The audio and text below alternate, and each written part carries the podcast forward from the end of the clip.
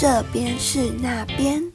这个 podcast 呢，会教大家一些无用的小知识，是一些你不知道不会怎样，知道了还是一样的小知识。想到十一月，你会想到什么呢？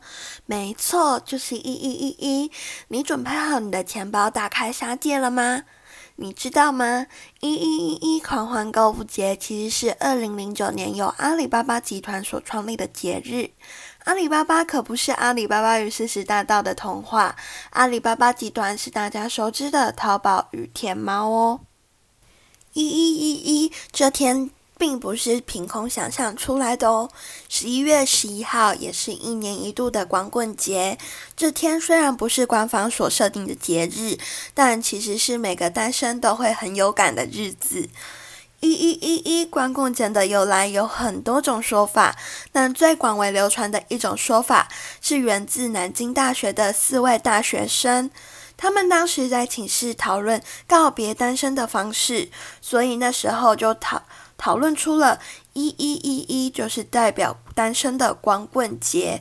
那这个节日也从就是在校园中形成了一种文化，然后流传到各个校园中。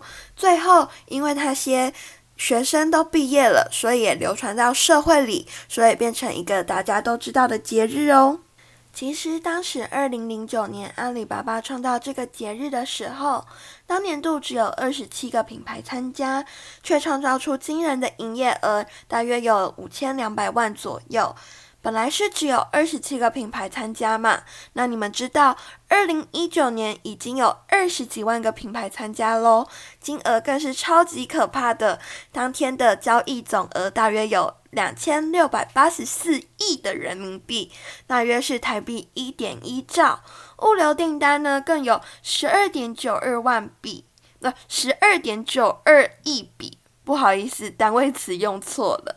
而且更看到一个很有趣的数据，是二零一九年销售金额花费的时间。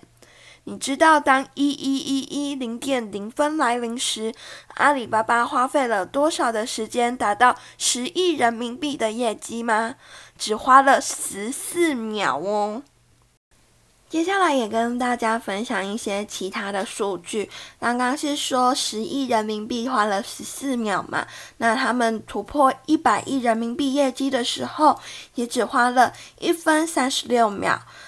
一千亿人民币则是花了一小时三分五十九秒。二零一八年他们是花了一小时四十九分。二十六秒，你就知道，就是大家的消费力到底有多么的惊人，而且一一一一对大家到底有多么重要。那你知道，其实一一一一不只是最大的购物节，还是一年一度的 Pocky Day 吗？这是由日本所创造出来的节日，因为 Pocky 的形状就像是一一样，所以一年里面最能代表 Pocky 的节日就是一一一一啦。不要觉得很荒唐，这可是有日本纪念日协会所认可的日子呢。当我知道这个节日的时候，真的会突然很想吃一包 Pocky 呢。你还在想一一一一要买什么吗？不妨也买一包 Pocky 吧，两个节日一起共襄盛举。祝大家都能在一一一一买到自己喜欢又超便宜的商品哦！谢谢大家收听今天的这边是那边，我们下次见喽，拜拜。